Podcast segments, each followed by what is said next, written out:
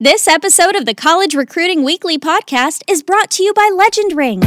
As coaches, we all know the best way to represent big wins and memorable seasons is with championship rings. And the team at Legend Rings is here to help college coaches do just that. Visit legendrings.com and stay tuned later in the show for a special offer for you and your team, coach. And now it's time for the show. That's right. It's time for today's episode of the College Recruiting Weekly podcast with your host, amateur tattoo artist, and America's recruiting guru, Dan Tudor. Hey, Coach, it is a huge time of the year for recruiting and college coaches. Why? Well, because first of all, after quite a while, you're able to now talk live and meet with athletes that you're recruiting. And that hasn't been the case for the last 12 months or so. And I, it's been hard, challenging, no doubt. Many of you have succeeded, though, and you've done the right things to do that and to, to get through the crisis. But here you are now, new class, same challenges. And what I wanted to do was follow up on an article that got a lot of feedback and got a lot of questions. That's why I wanted to hop on the podcast and talk about what it meant. And I'm talking about the article that got posted um, well, as I record this a couple of days ago, uh, that we did about what to do once your first contacts are all done. And you can go to dantudor.com, go to the blog, you can search that article out and read it if you want. It gave some principles that we have found worked well for clients, for people that we have presented to and gone through workshops with, coaches who have tried our advice and then gotten back to us and said, hey, that worked there are some things that didn't make the article that aren't not important. It's just that there were some uh, specific focus for what we wanted to write about. But I wanted to talk about it because a lot of you are really intelligent and you ask great follow up questions. And by the way, if you're new to this, you haven't contacted me before, my email is dan at dantudor.com. I read everything, try to answer everything as, in as timely of a manner as possible. Uh, so I welcome the questions. They're great. In fact, that's what gives us a lot of the ideas for the content that is going to be important for you. That's why I'm talking to you on this edition of the College Recruiting Weekly podcast. So the questions that we got over and above what we wrote in the article really centered around what else do I do? I say that so in the article we talked about some of the essential things that that foster good ongoing communication. It's one thing to have a great first contact, and many of you really elevate that day as the day. It's Christmas morning for a recruiter. Well, that's great, but we now have another year before the next Christmas, and we need to have um, we need to have a plan. We need to have a way to to uh, to see through and to make certain that all the hard work you did to scout these athletes, come up with the list that you want, and now you're talking to them. I want it now to follow through and uh, and and turn out well for you. So to do that, there are a couple of things that I'm going to add to the article. Like I said, you can look up the article and read what we wrote before, but I want to expand a little bit based on the questions that many of you were asking as uh, as we were talking to you, all of you uh, over the last few days. So, the, the first thing that I want to focus on, if we're looking at a big long term plan, if the goal is to maintain that communication, I can't stress enough. Point number one that I'll make is that you need to make sure you are communicating to the athlete what you want to see happen next. Of course, I want you to ask them what they would want to see happen next, but I want you to outline for them what are the next steps for two reasons. Number one, they tell us in the research that we do and the focus group studies that we do, especially with our clients as we're getting ready to serve them and prepare their strategies for them uh, on an ongoing basis, that they the, the kids tell us that when you do that as a coach, it gives them a sense of what they're supposed to be doing. Without it, they don't know, and when they don't know, what we what we have seen happen is that they freeze they are um, they're somebody that that just waits and waits and waits some more. Meanwhile, the coach on the other side of it is waiting and waiting and waiting. And that's when the two parties don't ever see eye, eye to eye. They don't get to know each other, and both get the feeling like the other one is ignoring them. When really, all the other one is doing is waiting for somebody to take the lead. Coach, I need you to take the lead so that that waiting period, the awkwardness, the unsure nature of most prospects doesn't take hold. I want it to be something that gets uh, gets generated for you in a positive way. So that's that's the, the first point. The second point is that without it, they are they're really trying to put a, a value on on how they should treat you, uh, what they should think about you, and when you take a strong lead what they feel is, and this is again according to the research, they feel like they matter, that they are a priority to you, and that you're a program that is important enough to make some small, polite, and reasonable demands of them. It's interesting when coaches tell me that I, I don't want to pressure the athlete, I don't want to force them to do something. I just want to sort of hands off, give them information. And if it's right for them, then they'll contact me. I just, I don't want to I don't want to play a lead in that way. I don't want to pressure them into what to do next.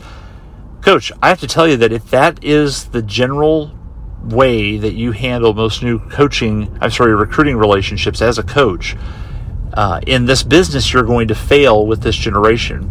Why is that? Because without somebody taking the lead, and this goes a little bit into the previous point, they don't know what to do next and more than that, they view you as somebody that's either not interested or just not that good of a program. And that's most of the time unfair because you might be a great person, really smart coach, your program's on the rise or it's already good, but when you but when they're going after that first impression, when they're trying to get a sense of who are you, especially if you're at a non-name brand school that's not going to generate a lot of excitement in and of itself on its own, that's where they need you to make sure you are leading them strongly. And when you outline what's next for them, that's what does that. Now, of course, as I said, you can absolutely tell them or ask them rather, what do you want to see happen next? And and if that matches what you want, great. If it doesn't, great opportunity to say, hey, you said you weren't going to make your decision until um, April of your senior year. We're actually wrapping up with recruiting November of your junior year, so we need to figure out a way if this is going to work or not. Or do you feel like you could, for instance, um, do you feel like you could make that that switch? Could you commit earlier? And you become you get a little bit uh, better of an understanding. Without that, it's impossible for them in most cases to adequately and intelligently communicate to you what they're thinking and what their plan is. So many times. Uh, this first point that I'm bringing up, in addition to what we've covered in that last article, we find that the recruiting process really comes to an end before it begins. Even if they have some light conversation with you uh, after that, it's not something that they're viewing as serious because they're not viewing you as serious about them. So, point number one, please let them know what you want to see happen next. Oh, and a little footnote to that I use words very specifically. As some of you know, if you've been through our workshops at all uh, with your athletic department, when we come on campus to train coaching staffs and athletic departments on recruiting techniques and what the latest strategy is, the words matter. So I always want you to talk with this new athlete in terms of the visual and, and, and an audio based relationship. What do I mean by that? I mean, I, I want to know what they what they could see happening, um, uh, and what what sounds good to them. What do they want to see happen next? Well, that's a visual. When you ask that question, if I ask that question of a recruit, that recruit more than likely is going to tell me what they're picturing in their mind, and that's huge. It's such important information in the rec- in the recruiting process. Whereas if you tell them, so what do you think uh, of something, or what do you think about uh, the idea of coming to campus, or what do you think of our program so far? What you're introducing by that word think is them pausing, searching for what do I think about it. I don't have anything, so then what do I tell the coach? Uh, coach, I don't know. I'm, I don't, I need to think about it some more. Or it might come out that I'm just, I'm going to listen and we'll see what happens. It's non-action. And I don't really understand or know what they're thinking or seeing and how it sounds. So always try to put things in the in the in the tone of what that looks like. Could you see yourself doing this? What do you want to see happen next? Or how does that sound to you? When I say, when I describe our campus, does that sound like a place that you would be happy at? Or when I describe the offense that we run. Does that sound like it might be a good fit for you?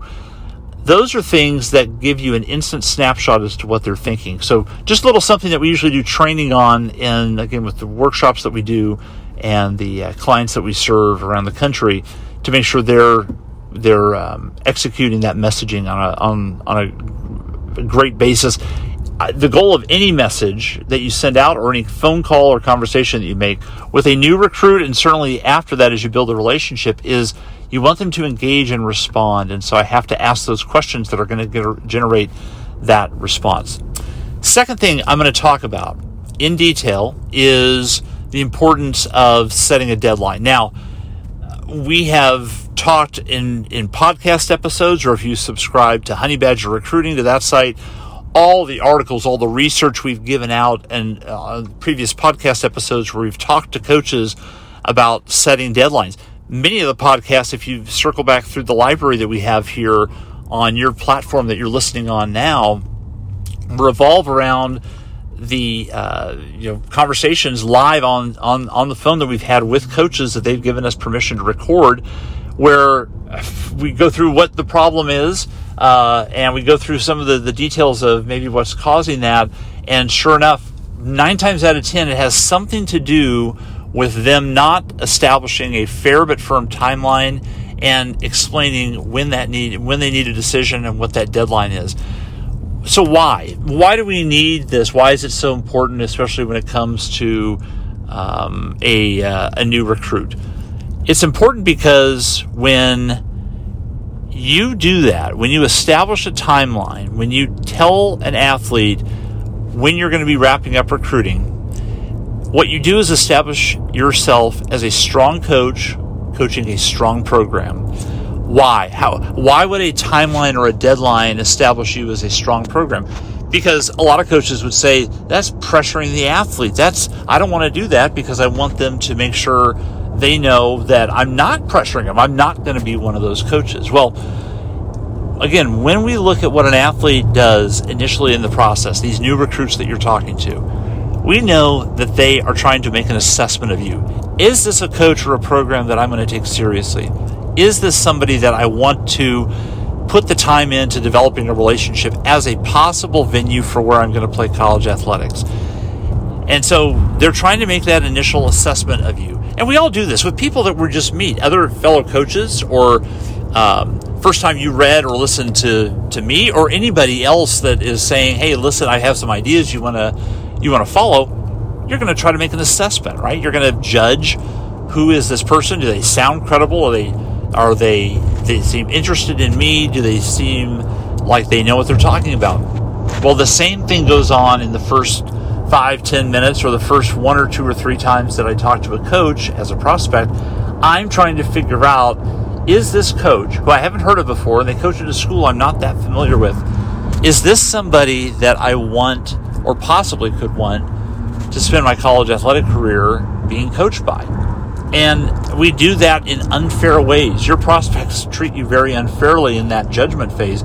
I'm going to judge it not based usually on your record or your resume uh, where you competed, and all the things that might make sense if we were all logical, rational adults. Um, but these athletes are judging based on the way that we all judge each other on is how does that person sound? Do they seem interested in me? Um, am I picking up anything where there's any ins- insincerity? All those things really matter as we assess other people? Well, right now, as you establish these new contacts, especially after the last year of what we have been through, your prospects are trying to do just that. They are trying to figure out is this somebody who I should be paying attention to and spending time with? Are they making a case to me that they are uh, somebody I should want to compete with or compete for?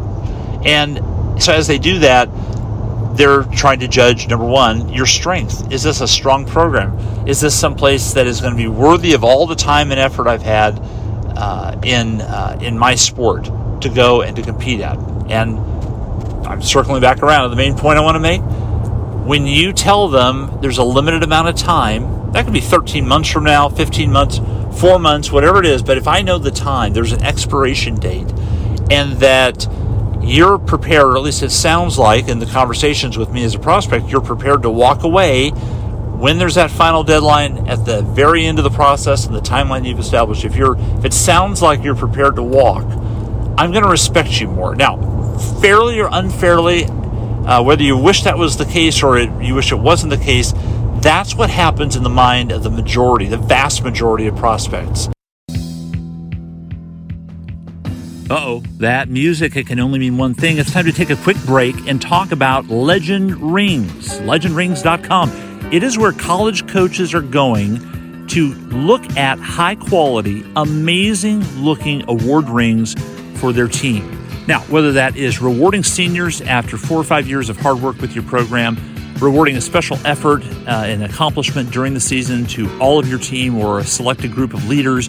Whatever it is, legendrings.com is the website you go to where college coaches get high quality looking uh, rings to give their, their kids, to give their student athletes that look just as good as the ones you would see being awarded at the Super Bowl, after an NBA championship, uh, after a, a, college football playoff championship in Division One, whatever it is, you will not believe the way these things look. And what you're also going to love is the cost because don't tell the big guys this it is way less than what you're going to pay if you're a division 1 head football coach and that's the good news because it allows coaches from all division levels all sports to give their student athletes things that are going to be remembered they're going to be talked about they're going to be kept and it's going to create loyalty strong alumni and they're going to want to come back and be involved in your program in uh, in other ways that they can support you. So it is a great investment in your program and your coaching career, and it's a great way to build a legacy. So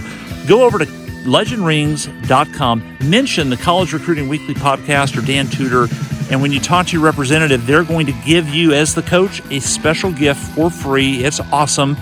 So go over to legendrings.com. They are the official sponsor of our show. We appreciate them, and they just do great stuff. So that's what I wanted to say. Now let's get back to the conversation. Is I respect the program that isn't going to wait for me. Even though, ironically, I want them all to wait for me, I respect the ones that say, we're going to give you time, but at this point, we have to move on. Because what that tells me is you're a destination program. Other athletes are interested in you. You're not relying, relying on me. It's not something where uh, you are waiting on me and you have to have me. Because when there's that when there's that little bit of desperation and they sense the desperation in your voice as an athlete what do you do? You think oh well why does nobody want to be there? And if they'll just take anybody at any time well i'm glad they would take me but are they just going to take anybody? Who are my teammates going to be? Those are the questions that come up in their mind and i don't want them to have those questions. And the easiest fix is to do the following when it comes to the second point i'm making about de- timelines and deadlines. Number one, as early as possible, and hopefully some of you have read what we've written before and have listened to the previous podcast, and you've already done this, in which case you're out in front of everybody else who hasn't. But as early as possible, explain to them when your recruiting process wraps up for your program. Not when you need their decision by, not what your deadline is but when the process when does the process wrap up for you? Use that language. Tell them when the process ends and, and I, when you do that it's important that you do it that way because i don't want them to feel like it's you imposing your will on them. I want you to communicate that the process is a thing in and of its own. It's not something you necessarily control fully. When people commit you're done. You have a limited amount of roster space and you want them or at least you're very interested in having them go through the process but it's finite. There's not something that is just going to go on and on and on. So have an end date because the other thing that it does is when you do that and let them know what the final time range is that they could make a decision. So not a specific date 13 months in the future, but you know, mid to late January, uh, late February to early March, some some range like that, which sounds reasonable and believable to the prospect. When you do that, you're establishing an expiration date which tells them here's how much time I have to do everything I need to do. The other thing that it that it that you can do then is get a soft verbal agreement from them that that sounds good to them. So, look, Tracy, this is Coach Tudor. Um, as we've been talking, want to let you know that that our process is going to be wrapping up probably uh, you know late May, early June of your junior year. Um, so look, you've got a lot of time. You have 10 or 11 months or whatever the, the time span is from the date you're listening to this to that date. Uh, does that sound fair to you? Does that sound like a, a that would give you enough time to figure out if we're the right place for you? Most of the time, you're going to get the response, "Yeah, coach, that sounds fair." I need that. I need them to verbally say, "I'm engaged with you. I've heard what you said, and that's fair."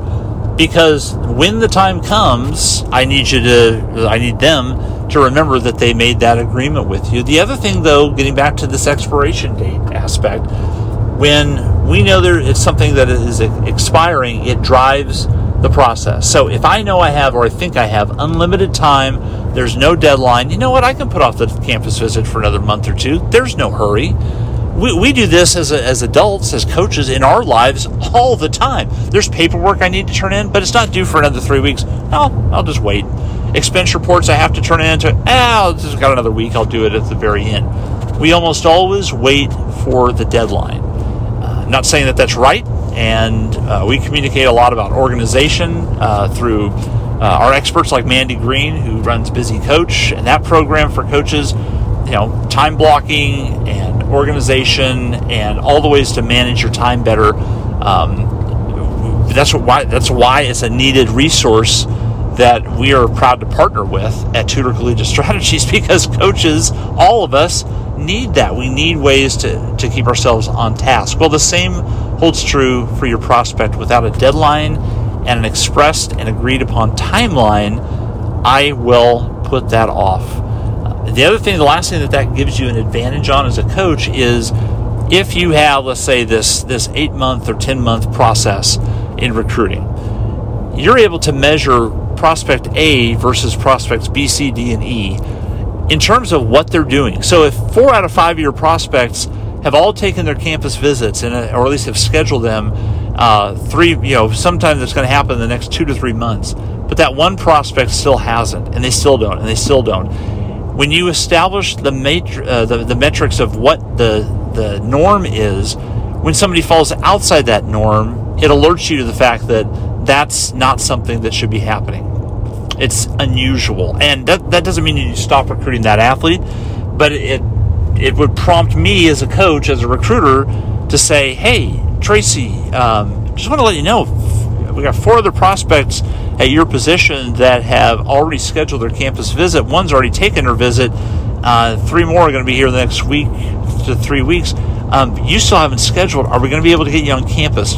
Walk me through uh, what what you're uh, seeing over the next couple of weeks. Can you make that happen? I need to have that conversation with her because if I don't, then it just lingers. And you sit wondering, I wonder why she's not coming here. She's wondering, well, they said I had a lot of time. Maybe I do, and I'm not sure I'm interested yet. So I'm, I'm just gonna, I'm not going to say anything to them. And we have that chasm that gets created when that happens. So, so again, that's the benefit of expressly setting a what the timeline is for making the decision and um, at the deadline being prepared to walk away, which is a completely different podcast uh, topic. We've already we've talked about it the the value of of walking away or being prepared to walk away. In fact, I'm as I'm saying that I'm recalling three or four Honey Badger recruiting articles that we've done over the last year where coaches have shared emails and texts about that process playing out. The advice that we have given them plays out and it turns out exactly like what we've been saying. When you have a deadline. And when you're prepared to walk away, that gets a response from the athlete. It's a position of strength that they respond to positively, and we want you to do that. Third and final thing that I want to talk about just on this podcast that uh, that I feel is important is something that's going to sound just a little bit counterintuitive. In fact, it may sound a lot counterintuitive to to you, which is I want you as early as possible to bring up a negative about your program or something that isn't a selling point.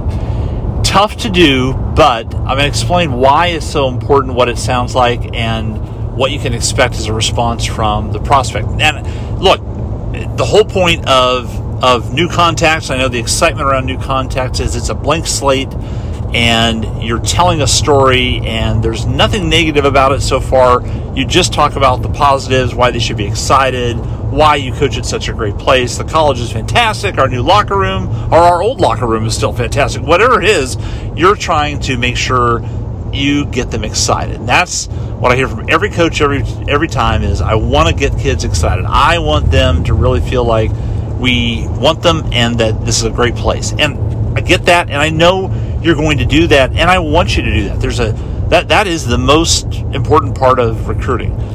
As you get into the conversation though, if that's all the conversations moving forward, if that is conversations number two, three, four, five, and six, I as the prospect am going to very quickly start feeling like I'm being sold something.